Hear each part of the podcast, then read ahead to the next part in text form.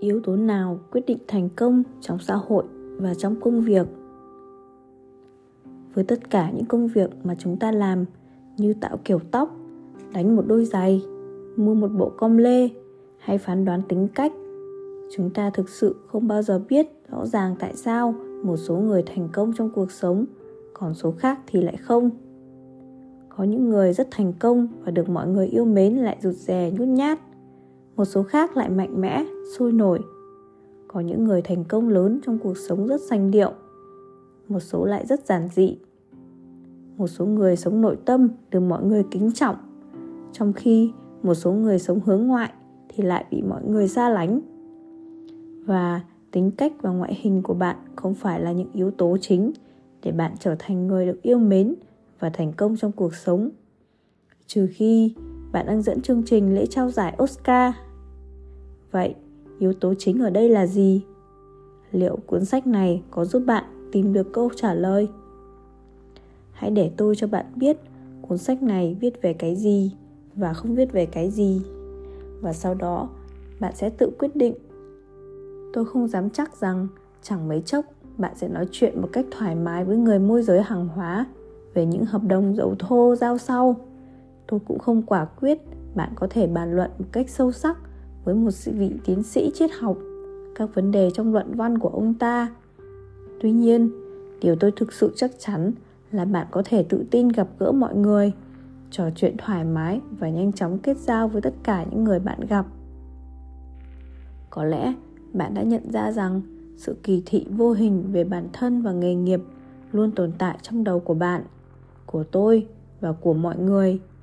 Cuốn sách này sẽ giúp bạn tìm được một thứ vũ khí để đập tan kẻ thù. Xúc phạm đến lòng tự trọng này nhờ nắm vững cách giao tiếp khôn khéo mà bạn chưa bao giờ biết đến. Và đương nhiên, cuốn sách này cũng giúp bạn biết cách nói tránh và làm tránh những điều ngu ngốc khiến mọi người xa lánh bạn. Nguyên nhân tiềm tàng khiến bạn đánh mất công việc, tình bạn và tình yêu. Bạn cũng sẽ biết cách tặng cho họ một món quà thật đặc biệt đó là món quà của lòng tự trọng. Thật đáng tiếc, đây là điều mọi người hiếm khi nghĩ đến trong giao tiếp với người khác. Bạn nghĩ thế nào về điều này? Hãy đến phòng thí nghiệm để tìm câu trả lời.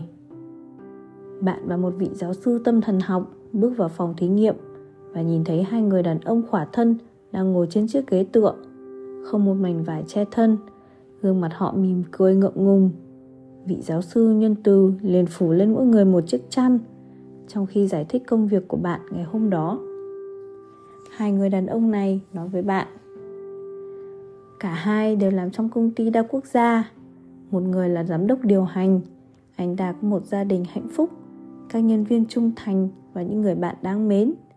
Anh ta có tiền để hưởng thụ cuộc sống, chăm lo cho những người mà anh ta yêu quý và thậm chí còn quyên góp rất nhiều cho quỹ từ thiện còn người kia vị giáo sư tiếp tục, là nhân viên tạp vụ của công ty. Anh ta cũng là một người tốt và trung thực. Tuy nhiên, anh này lại có những mối quan hệ và một số người bạn không thân thiết và anh ta tiêu pha rất tàn tiện. Học trò yêu quý, em hãy xác định ai làm nghề gì. Bạn nhìn vào hai người đàn ông này một cách bối rối, dường như chẳng có điểm gì khác nhau giữa họ. Nhìn họ trạc tuổi nhau cân nặng ngang nhau, nước da giống nhau và nếu xét về mặt hình thức thì họ trông thông minh như nhau. Vị giáo sư tiến về phía hai người này và vén phần dưới của chiếc chăn lên để lộ bốn bàn chân trần. Đây có phải là một điểm cho thấy sự khác biệt? Giáo sư hỏi bạn. Dạ không phải ạ. Bạn trả lời, nhưng tỏ vẻ lúng túng trước cách hỏi bóng gió của vị giáo sư và nghĩ rằng đó có thể là điểm khác biệt. Rồi ông kéo chiếc chăn lên cao hơn để lộ ra đầu gối và bắp đùi. Lùi về phía bạn, ông hỏi, đây có phải là một điểm cho thấy sự khác biệt không? Lúc này, bạn tỏ ra ngơ ngác hơn. Bạn lắc đầu không đồng ý. Khi vậy giáo sư ngoảnh về phía chiếc chăn, bạn nhắm mắt lại và cảm thấy vô cùng sợ hãi. Sau đó, bạn từ từ mở mắt ra bạn và hai người đàn ông phủ chăn thở phào nhẹ nhõm. Vị giáo sư chỉ để lộ đầu và phần thân phía trên của họ. Vị giáo sư vuốt chòm râu của mình, nhìn chằm chằm vào bạn và hỏi lại câu hỏi trên qua ánh mắt. Bạn nhìn hết người này rồi người kia, sau đó nhìn đi nhìn lại. Cả hai người này đều không đủ tiêu chuẩn để lên ảnh trang bìa của tạp chí cosmos, nhưng hẳn bạn sẽ xếp hai người này vào hàng đẹp trai em xin lỗi, em không thể nói được ai làm việc gì. Bạn trả lời. Vị giáo sư không hề tỏ vẻ ngạc nhiên.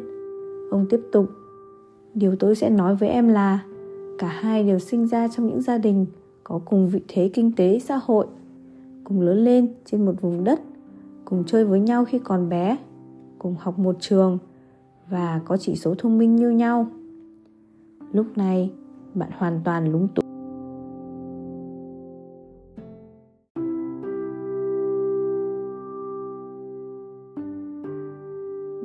Không phải là ngoại hình, trí tuệ, sự giáo dục, tiền bạc hoặc sự nuôi dưỡng thì đó là cái gì? Bạn đã bao giờ gặp trường hợp bối rối tương tự như vậy? Bạn nhìn thấy hai người có diện mạo hoàn toàn giống nhau, nhưng một người thì thành đạt, còn người kia thì không.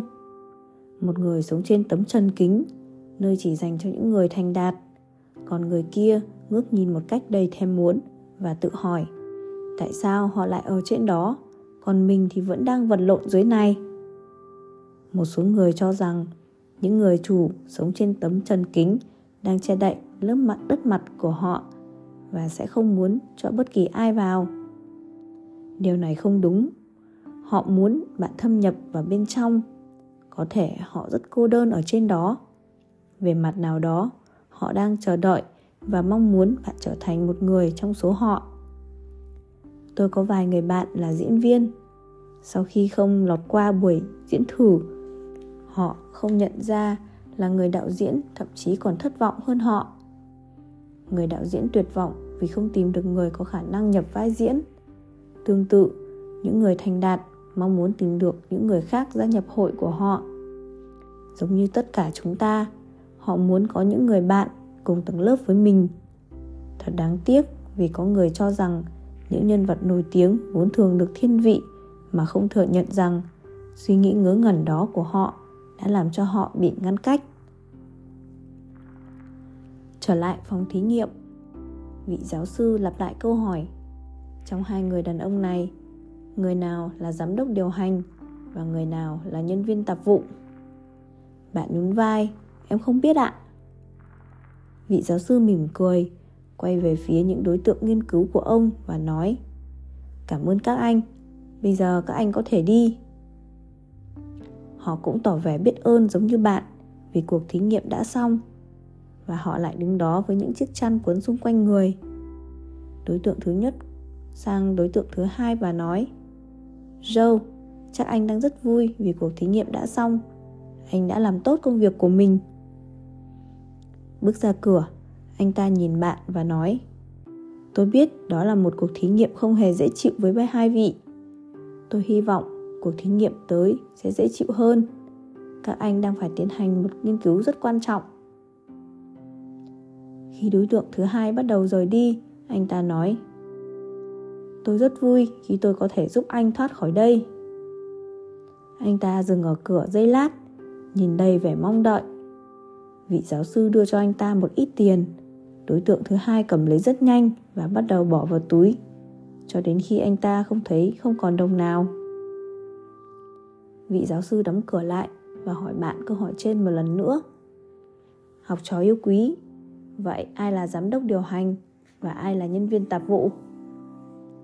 Bạn cười lớn và trả lời một cách đầy tự tin. Người đầu tiên là giám đốc điều hành ạ. Đúng vậy. Vị giáo sư tỏ vẻ thích thú làm thế nào mà em biết được? Bạn phỏng đoán. Dạ người đầu tiên quan tâm đến cảm xúc của người khác và cả cảm xúc của chúng ta nữa. Còn người kia, nghĩ cho cùng, đã nói, tôi rất vui khi tôi có thể giúp anh thoát khỏi đây. Nhấn mạnh tầm quan trọng của anh ta. Câu đó nghe như chúng ta đã nợ anh ta một điều gì đó. Chính xác.